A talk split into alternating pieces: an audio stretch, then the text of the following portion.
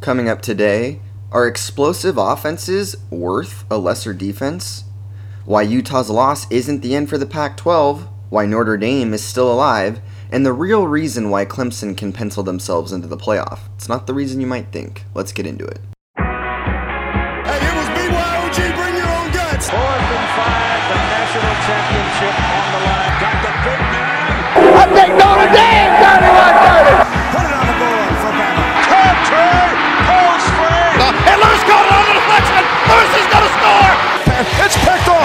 Off. breaks free. They won't catch him, I don't believe. Fires to the end zone. Touchdown!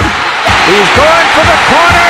He's got it. There goes Davis. Oh my God. Davis. It's caught. It's caught. It's caught. Was that a good game or what?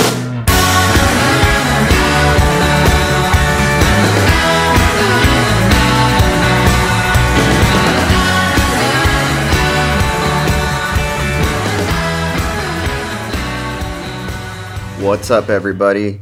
Michael Kirkring here, Let's Talk College Football podcast. And I got a pretty good amount of things to get into today I want to talk about, so let's just jump right into it. Now, the first thing, and I really was thinking about this during the Notre Dame Georgia game, and also while watching Alabama and LSU in these um, first four weeks, is you see that Alabama and LSU have really changed the way they win football games and just the way they play football games over the past, you know, three to five years. If you look at Georgia right now, they're almost a spitting image of what Alabama was from about 2008 to about 2015, 16 ish. And that is they run the ball down your throat, they're better than you, they're more physical than you, they're coached better than you and they want it more and they suffocate you with a defense that you pretty much can't move the ball on. If you have this big offense, they'll just coach it up, scheme it up and use their better players to shut it down. And they don't put up a ton of points, but they have an offense that's more than capable. Now, Alabama recently, especially since Tua's been there, has kind of shifted to more of this air it out offense. And now, here we are in 2019, Alabama is almost purely just an offensive football team. Obviously, they have great players on the defense. They're still four and five star athletes all over the field. But there's no way you can say that their defense is what it used to be under Nick Saban, the type of thing we're used to seeing. Now, go to LSU. They obviously haven't been quite at Alabama's level the last like seven years and they needed to change their offense because their offense was too stagnant. They couldn't beat teams with it, especially after Alabama really got rolling at the beginning of the decade. But their defense has always been incredible either way. They stop the run, they stop the pass. They're one of the many schools that claims to be DBU, and they've got a great case for that. But I'm wondering if the shift has been too much and the defenses are getting overlooked. And that's why I'm really excited to see the matchups between LSU, Bama, and how Georgia plays into the mix with those two teams. Because what I'm wondering is are these explosive offenses worth changing your style and losing your defensive name and brand that made you who you are? Alabama, as I was saying, doesn't look like their defense is up to an Alabama standard. Still a great defense, still tremendous athletes great coaches, but not quite up to that. St- they don't look like they could shut down any offense they want to. Where in years past, you would take them to shut down whoever. I mean, last year, look what they did to Oklahoma. And in years before that, it didn't matter if your offense was high rolling, Nick Saban was going to get you. But their run defense looks pretty weak this year by their standard. If you look at LSU, they're giving up a lot of points on defense as well. Obviously, not in their cupcake games, but if you look at the Texas game, and we're not quite sure how good Texas is yet. And we do know that Texas, you know, lost that game against LSU, but they lost in a Big 12 type of way. It, w- it wasn't quite a, cr- a crazy shootout where there was no defense, like a, but it wasn't like LSU's defense was really shutting the Texas offense down. And Texas didn't capitalize twice on the goal line in that game early on, so they left two touchdowns off the board by default of their own mistakes. And that game really showed me that wow, that this shift that LSU made, while it's great to see the offense change, I'm sure fans are thrilled after watching such a stagnant, you know, Michigan looking offense. that they're scoring points. Joe Burrow's awesome. The receivers are finally getting the touches they deserve. But their defense doesn't look like the old LSU. Again, the old LSU similar to Alabama, where they would pretty much be able to shut down any type of offense that came into their place to play, especially if they had good enough time to prepare.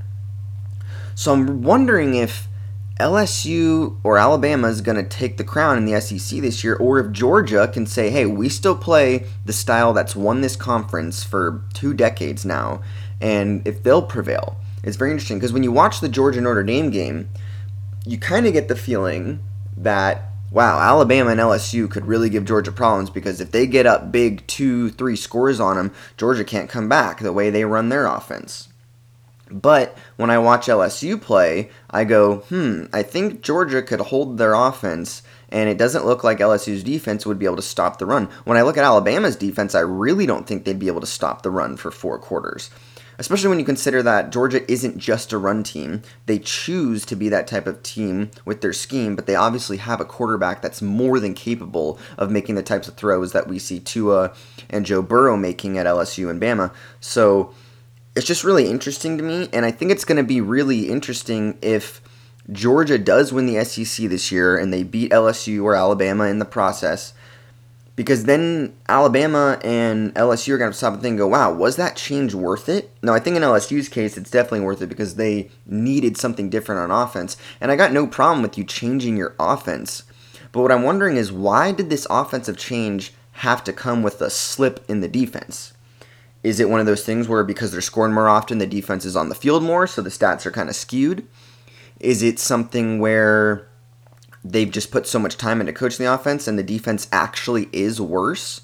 I don't think we really have the answers to that. I will say though, Alabama's defense does look worse than they have been in years past, especially against the run. Now, I don't think Georgia could win in a shootout with Alabama if the scores were going crazy high, but I don't think Georgia would have any trouble scoring 30 points on Bama. And I do think it would be hard for Alabama to score more than 35 points on Georgia. Now, all this could change, but this is just kind of how I see it right now. And it's just really interesting, as I said, because these offenses are explosive, but Oklahoma's shown you that if you have a crazy explosive offense and no defense, it really doesn't matter. You get boat raced in the playoff, you'll you won't make it to the national title. Georgia was able to beat Oklahoma in their own style of game in the Rose Bowl a couple years ago. And Oklahoma wasn't able to beat Alabama last year. And Alabama scored like the first 28 points, I think, in that game before Oklahoma finally started to do some things and kind of made it interesting. But the game was really never in doubt. And that was last year's Orange Bowl playoff. And then it's another one of those things like LSU. Okay, LSU's finally changed their offense, but it's not like they did it back when Alabama was doing what they used to do. Alabama's offense has changed too. So cool, LSU you changed your offense, but Alabama is, is a little better than yours. Their quarterback's a little better than your quarterback. Their receivers are slightly better than yours. And it looks like LSU's defense is playing a little better, but I still trust the coaching at Alabama. So cool, LSU, you fixed your offense, but what you you still might lose to Bama? What if you lose instead of losing to Bama the way you've been losing, you lose 42 to 35? that doesn't fix anything. You're trying to beat Alabama, overcome that hump, and go from a 10 win type of team to a national championship contender. And I don't know if they've done that just because they changed their offense. They might have more fun going 10 and 2, 11 and 1 and not beating Bama, but at the end of the day, if you go 10 and 2, 11 and 1 and you don't beat Bama, literally nothing on paper is different. So I'm way more interested to see LSU or Alabama play Georgia because let's say that they score a ton of points on Georgia and Georgia just can't handle it, that's going to be proof that, hey, it is worth having this explosive offense, even if it means your defense has some shortcomings. But if Georgia's able to take it to them and win, then that shows you that, hey, at the end of the day, you want to win the SEC, you still have to do it with defense. And you need good offensive players, but it's better to rely on a strong run, run game with amazing offensive linemen and a quarterback who's more of a game manager still can make amazing throws and is more than capable. That being said, I do think Georgia needs to let Jake Fromm loose a little bit more. especially after that Notre Dame game, Georgia really could have taken control of that game if they would have put the throttle down. And they were trying to, but they were doing it only with the run. And the run was going really well. But if they could throw some better play action passes in that mix, I think they could have won that game by two touchdowns and covered the spread. Instead, obviously, Notre Dame had a chance down there to win the game, being down only six and having the ball in Georgia territory with under a minute left, and they weren't able to capitalize because Georgia's defense is very well. But it's also because Notre Dame just lacks that one or two real game breaking explosive players. Notre Dame's like the uh, epitome of like a team loaded with four stars, but doesn't have that one five star that might make the difference. They don't have that Will Fuller right now.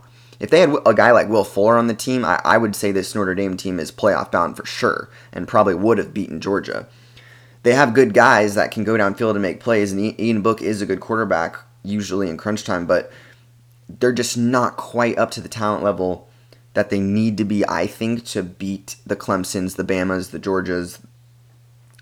Now, I will say though, and I'll segue into my next thing here, I think Notre Dame is still alive for the playoff. Especially if you're an SEC fan, you have to think that, otherwise, you're hypocritical. If you're one of these people out there saying, if LSU only loses one game to Bama, or there could be two SEC teams in the playoff, if you're one of those people, and I'm not actually really typically one of those people, as I've talked about many times, but if you are one of those people, I think you have to accept that Notre Dame is still alive because if LSU can go 11 and 1 and only lose to Bama, and make the playoff, and there's a lot of people that think that would happen. I'm not one of them, but a lot of people think that that would happen or that if uh, Georgia and Bama meet undefeated in the SEC title game, that they're both going to get in the playoff regardless of that outcome. If you're one of those people that believes that scenario is possible, then you have to believe that an 11 and 1 Notre Dame team would be just as alive as that LSU team going 11 and 1, or that Georgia team that goes 12 and 1 but doesn't win the SEC title, or Bama if they were in that same scenario. Because Notre Dame's loss is a very good loss. They lost at Georgia in one of the craziest, most hardcore atmospheres there was, and they, for the most part, played a pretty good game. They lost by six points, and they had a chance to win at the end. People are going to remember that. And if they run the table, they play Virginia next. Virginia is a ranked team, obviously nowhere near the caliber of Georgia. But if they win that game, they beat USC, they beat Michigan. Yeah, I know Michigan looks like their ass now, but Notre Dame's schedule is better than Bama's. I've talked about that before. I know some people disagree because Alabama might might have one or two bigger, you know, top 5 matchups, but through the course of the season, Notre Dame just plays a harder schedule, especially as I've talked about before given the fact that they play 5 teams down the stretch that have a bye week to prepare for Notre Dame which is it's very hard when a team has a bye week to prepare for you and you don't have a bye week to prepare for them and that's going to happen in Notre Dame five times. Honestly, I think Notre Dame will lose another game. But if they don't, that obviously doesn't mean they're guaranteed a spot in the playoff going 11 and 1. But an 11 and 1 team will have a chance to possibly make the playoff. But let's not get carried away with that, obviously. Because as I've said before, and I hate to harp on it again, but for those of you that haven't heard maybe me do another podcast, my whole thing is look, one of those 11 and 1 teams the only way they get in the playoff is if you don't have one loss conference champions ahead of them.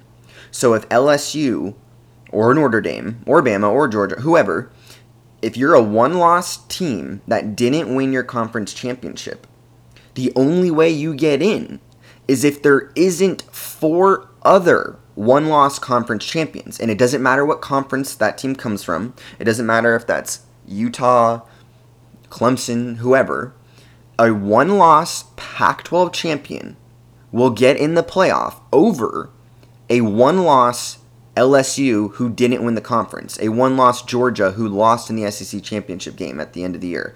That will happen. I'm so confident that that would be the scenario that I just I don't know what to tell you guys. I don't know why people don't accept that.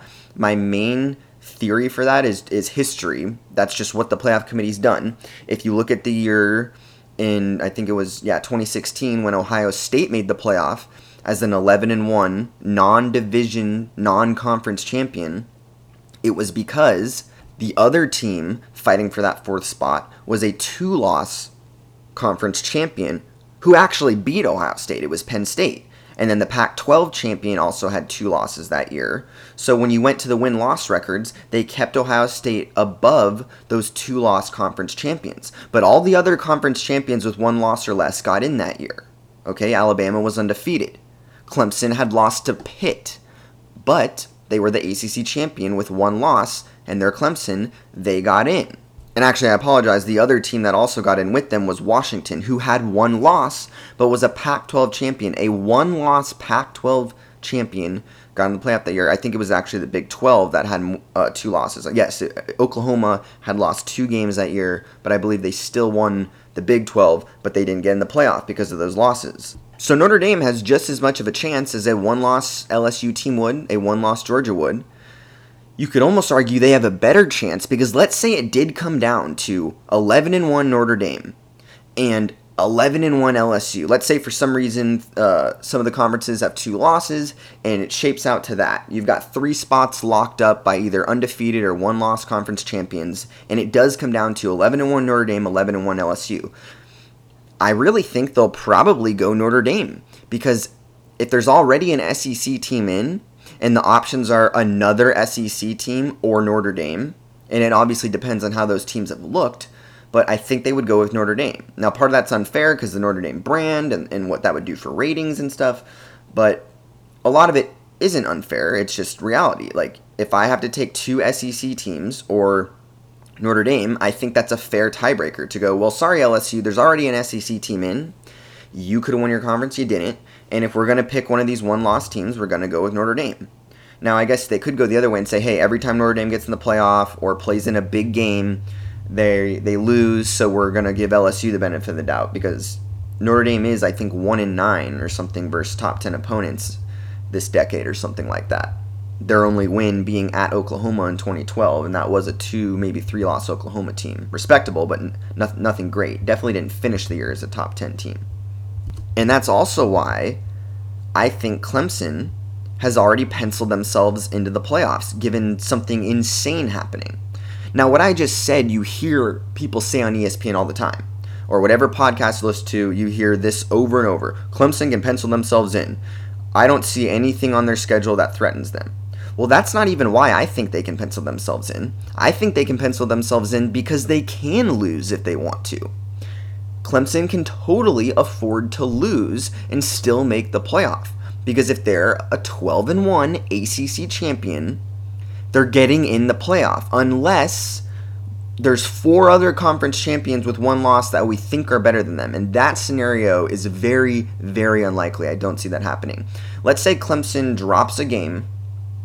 Let's even if it's this weekend in North Carolina or maybe Florida State, which would be amazing for me, obviously, but that probably won't happen. But let's say they lose a game, even if it's at home.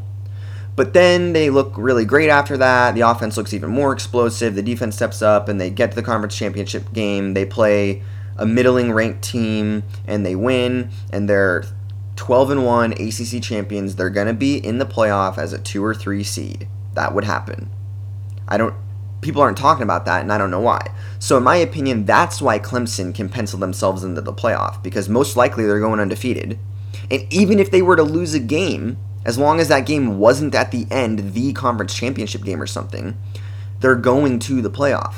So, yes, it is true to say Clemson can pencil themselves into the playoff, but it's not true to say that that's, oh, because they're not going to lose a game. It's because they can lose a game and still would probably walk right into the playoff. That that's what they did in 2016. They lost to Pitt at home. Pitt was decent then, but probably just as good as they were last year when they won the division and Clemson boat raced them in the ACC championship last year. So, and Clemson has also earned the fact that hey, we're Clemson now. We've won two national titles. We have Trevor Lawrence. We have Brent Venables. You know, if you put us in the playoff, we're going to compete with anybody and probably win. So, yeah, a 12 and 1 Clemson team is getting in the playoff. Just like a one loss Pac 12 team, let me segue to that now, would probably make the playoff. I keep hearing that the Utah loss was devastating for the Pac 12. And it, it, does hurt a little bit. You want Utah to be maybe, you know, going undefeated or something. But as I said before, the Pac 12 has already established that they're not as weak as they've been. They look stronger than they've been the last three years. Obviously, that Washington State game was a bummer, and to me, that was way more devastating for the Pac-12 than the Utah loss. Utah lost to a athletic, good USC team on the road. Yeah, USC had their third string quarterback, but in this air raid offense, all these quarterbacks are going to be putting up yards. So Utah lost that game, but Utah could easily rally, win the rest of their games, and they probably would go to the playoff if that happened. I've already said if Oregon goes 12 and 1 as a Pac-12 champion, losing their very first game to Auburn, who we now realize is good. I was wrong about Auburn. I thought Auburn was a four-loss team. I think they might only be a two-loss team now. And that's only because of their schedule. If they didn't have the crazy schedule they have, they're probably a one loss team or possibly undefeated team. But they got to play Florida, they got to play LSU and Alabama and Georgia. So the idea that they're not going to lose at least two of those games is kind of hard for me to believe. But if they didn't, obviously they would walk right into the playoff. But that's just the fact of their schedule. Back to the Pac 12, though. This Pac 12 schedule of teams, yeah, Washington State is out because that loss was just insane. And you can tell that they don't play defense and they're definitely going to lose some more games. But Washington's alive. USC is still alive because they don't even have a conference loss yet. They lost in overtime to BYU with the backup quarterback. Now they've beaten Utah. They have the chance to beat Oregon. They have the chance to beat Washington, Notre Dame. Realistically, they're probably going to lose a couple more games but even if USC goes 9 and 3 this year, given the injuries they've had so far, that would be impressive. And Clay Helton would totally keep his job. But if USC wins a lot of these games, if they go beat Washington this week, if they go beat Notre Dame, and then they beat Oregon later, a one loss USC team is definitely making the playoff. No questions asked. A one loss USC team probably gets in over a one loss Big 12 team if it came down to it. Maybe even Big 10 people are hungry to see that brand back in national prominence again. So that would definitely happen. Now, obviously, if, if USC does that, then Notre Dame's out because that would mean they lose. But there's going to be some really exciting things happening in college football the rest of the season. And the Pac 12 is miles above the ACC right now, I think. And again, the Pac 12 could get no team in the playoff, and in my opinion, still be better. For example, let's say Clemson goes undefeated, makes the playoff. And let's say no one in the Pac 12 goes undefeated and they don't get a team in the playoff, but they have like four 10 and 2 teams. What if Washington, USC, Utah, Cal all finish like 10 and 2? Washington State finishes 9 and 3. Arizona State maybe finishes 8 and 4. Colorado's decent. Then, in my opinion, that would mean they're miles above the ACC. Everybody puts way too much focus on if you got a team in the playoff or not. And I know for money reasons and like TV deals, that is important, but that's just not how I've ever judged conferences. I don't care if you get a team in the playoff. I care about how many good teams you have overall, and I care more about how many just crappy bad teams you have. I've always judged the Pac 12 not based on what's going on at the top, but the fact that usually they have like seven teams that are just absolute garbage that don't make bowl games. And the SEC has always been the opposite, where sometimes even their bottom teams are six and six and going to bowl games and beating teams from other conferences, right? That's what I make the judgments on. I don't care how many teams you have competing for the play. The SEC isn't better to me than it was four years ago because they have three potential playoff teams right now. The bottom of the SEC is finally catching up to other conferences. It's not very good. Okay, the the bottom of the SEC is looking like garbage right now. So let's not get carried away with these opinions about which conference is better. Like I've said before, I think conference supremacy is stupid anyway and doesn't really matter, right? Your team either wins or they don't. If Florida State, that's my team, if they uh, win the national championship, I don't care how good the ACC is. If they're losing like they are right now, but the ACC was great, I wouldn't care about that either necessarily because everybody's made it a big deal, starting with SEC fans, yeah, now people kind of root for their conferences to give their team more credit. But if you're rooting for your conference outside of that reason, there's really no point, and you should really ask yourself what the heck you're doing, right? Like, it just doesn't matter, you know? But I can't repeat this enough, you know? The Pac 12 is not out of it, Notre Dame is not out of it. And Clemson has penciled themselves in because they could lose a game and probably still get in as the one or two seed, even potentially, depending on what else happens in the rest of the country. Okay? That's just the way it is. Now, think back to 2014 Florida State. That team probably couldn't have afforded a loss, but that's because the two other teams that would have then tried to take their spot were one loss Big 12 champions. That was before the Big 12 had a conference title game, and Oak and sorry, and Baylor and TCU were both 11 and 1 and looked really good. But Florida State was undefeated.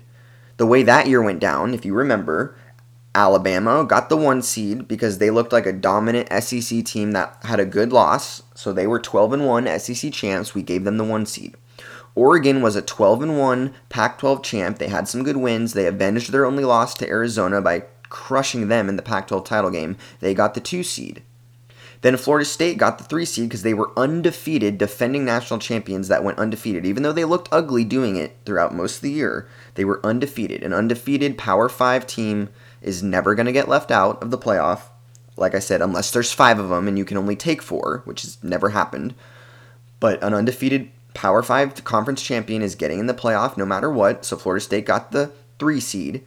And then the four seed came down to Ohio State, TCU, and Baylor. And they gave it to Ohio State because on the last week of the regular season, or regular season slash conference title Saturday, Ohio State boat raced a ranked Wisconsin team in the Big Ten championship game and looked incredible, even though they were down to their third string quarterback.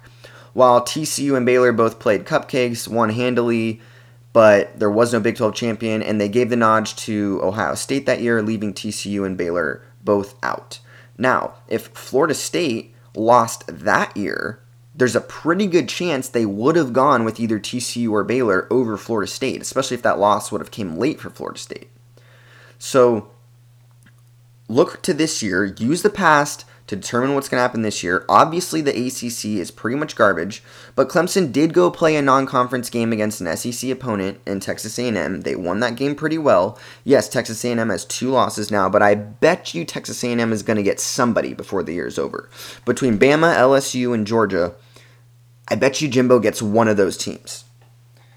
They might be a four-loss team, but given their schedule, an eight and four would be pretty respectable for A&M, especially considering this is only Jimbo's second year. He doesn't have all his recruits in yet. He's still rebuilding. So just keep in mind when you hear people on TV, on podcasts saying Clemson has penciled themselves in the playoff, know that that is true, but know the reason why. The reason why is because they could lose a game and get in. And I actually think Clemson will drop a game this year. It's just like them, you know? They usually do drop one of these regular season games, and they just don't feel threatened by anybody, so it's going to be hard for them to get up. And if some team comes in there with kind of a hot hand, they could beat Clemson in a weird regular season game.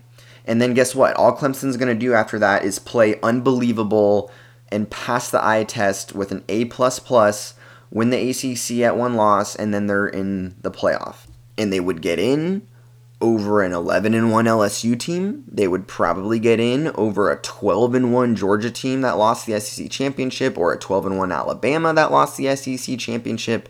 I'm really confident about that. And like I've said, until I see the committee actually say, well, you're a conference champion and you have the same record as this team that didn't win their conference champion, but we just think this team is way better than you and we're putting them in the playoff over you. Until I actually see that, I'm not even going to pretend that's a possible scenario because I really don't think it is. Okay, let me get into my last thing here, and it's kind of about attendance again. Last week I talked about attendance and how I think scheduling would fix that overall, but not all attendance problems are created equal. I'm going to talk specifically about Florida State and Tallahassee here for a second. Now, obviously, you know I'm a big Noles fan, so I cater a little bit to them more than any other team when it comes to covering and like what I talk about here. And on Twitter, I'm mostly seeing Florida State fans and those types of people and the issues that they're complaining about. And obviously, if you guys were paying attention this week, one of the stories from the Florida State game, other than the fact that they almost blew another 21 point lead and lost, was the fact that the stands were almost empty. I think almost like 45,000 people showed up. It was like the lowest attended FSU game since like 1983 or something like that. Pretty pathetic, pretty embarrassing. Obviously, most of that is due to the team not being good. But I think the bigger issue when it comes to attendance in Tallahassee is a Tallahassee issue. One thing that these Florida State fans don't seem to be remembering is that we've never had great attendance. Even if you go back to Jimbo's early years in 2010, 11, 12, and even early 2013, you would always see empty empty seats up in like the higher decks of Doak Campbell. Unless we were playing a ranked Clemson at home or it was the Miami or Florida game, you always saw empty seats up there. It wasn't until I think in 2013, Florida State played Maryland, who was ranked 25th. Florida State was undefeated. Maryland came in ranked 25th, obviously overranked, and it was the biggest, most lopsided victory over a ranked team in college football history. I think Florida State put like 60 points on them, just throttled them. Then a couple weeks after that, Florida State goes to Clemson, and that's when they boat race Clemson, and that's when you finally realized, oh, Florida State is legit. They could go to the national championship this year. The next week, they had a home game against NC State, and that was the first time I can remember seeing with my eyes in the more modern era, you know, from like like post 2008, that Florida State had sold out a home game in the middle of the day against an inferior opponent. Again, I'm not talking about 2011 Oklahoma where it was obviously sold out. I'm not talking about 2012 Clemson or 2012 Florida, right? Or the Miami games where obviously those games were pretty much all sold out. But when Florida State would play Murray State at the beginning of 2011 or 12, there would be a lot of empty seats up in the upper decks when Florida State would play Boston College at home in 2012, 11, those years, you'd see empty seats. It wasn't until we were about to be a national championship contender did you finally see sellouts for regular season home games against inferior opponents like the NC State that year, like Clemson, or sorry, like Syracuse that year right? Those games all of a sudden started getting sold out. And then we won the national championship. So then coming into the next year, being defending champions, yeah, you saw a lot more sellouts for inferior opponents. I remember as a student going to the Citadel game in 2014, and even that game, you had a hard time finding a bunch of empty, empty seats, even though it was the Citadel. And if you're a Florida State fan, you should know why these problems exist. But if you're not a Florida State fan, let me fill you in. This is a Tallahassee problem. Tallahassee is located up in the panhandle it's about two hours away from the nearest big city. That would be Jacksonville. Jacksonville's two hours east of Tallahassee. And pretty much all the other big cities in Florida are at least four to five hours away. I live down in Sarasota, and it's a five hour drive up to Tallahassee for a football game. So that's one reason, right? And the airport in Tallahassee is terrible. I think it's finally an international airport, someone told me, but last I checked, it was a regional airport, and it's pretty expensive to fly into.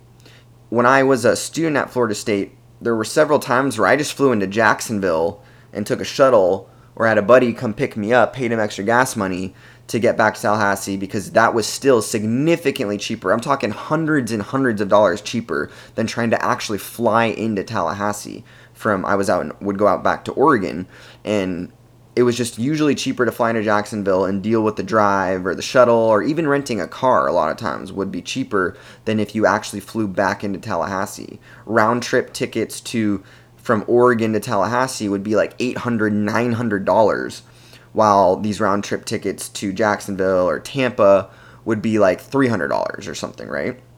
And obviously if you're coming from Atlanta to Tallahassee, it's not going to be you know $800 if you're coming from Tampa, but still a lot of big airlines don't go into Tallahassee. It's just it's a crappy airport and that needs to be improved. Now another reason why the attendance issues are sometimes a pain at Florida State is because the hotels in Tallahassee, and this might happen in all the college towns, I'm not sure. If you're a fan from Athens, Georgia, or Baton Rouge, Louisiana, or Tuscaloosa, maybe you can weigh in on this. Email me, mkirkering3 at gmail.com.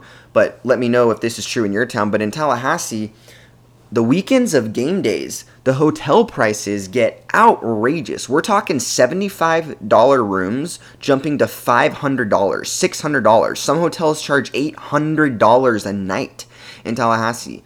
And that's just not worth it, guys. No one wants to do that. You're going to go spend a weekend in Tallahassee where you got to buy tickets to the game Okay, there's a couple hundred bucks unless it's right now and Florida State sucks and you're getting aftermarket prices. But typically, if you have good seats at a football game, you're probably spending anywhere from 70 to 100 bucks on the tickets. Then, if you want to stay two nights, at one of those hotels. Not to mention, if you come to Tally for a game weekend, you're going to be buying your alcohol, you're going to be having food, right? You might be stopping by the bookstore. For one person, this is over a thousand dollars. Imagine taking your wife and kids to a game in Tallahassee for a weekend. You're going to spend almost two grand when you add up all the meals for your kids and wife and the, the hotel for two nights, all the game tickets, you know, the gas money if you're driving, the airfare if you're flying in. No one, $2,000 is not worth any football game. I wouldn't go to the national championship for that. Okay? I, I can go to Bali for a month for that. Okay, I can fly to Bali for a thousand dollars or less, and I can stay there for three weeks with a thousand dollars cash because it's so cheap. I'd rather live like a king, go to beaches, drive a moped around to some waterfalls, and stay in a private villa for a month than go to Tallahassee for a weekend to watch Florida State. So now you're wondering why Florida State can't get people in the stands when they're this bad. I'll give you an example using just myself. Last week, for the Florida State Louisville game, there was no way I was going to go up to Tallahassee for that game. I'm not driving five hours to Tallahassee to watch a mediocre Florida State team play when there were so many other good games on TV. I'd rather, even if I lived in Tallahassee, I might not have gone to that game last week because I'm a bigger college football fan than I am a Florida State fan, and I think a lot of fans of their teams are bigger fans of the sport itself.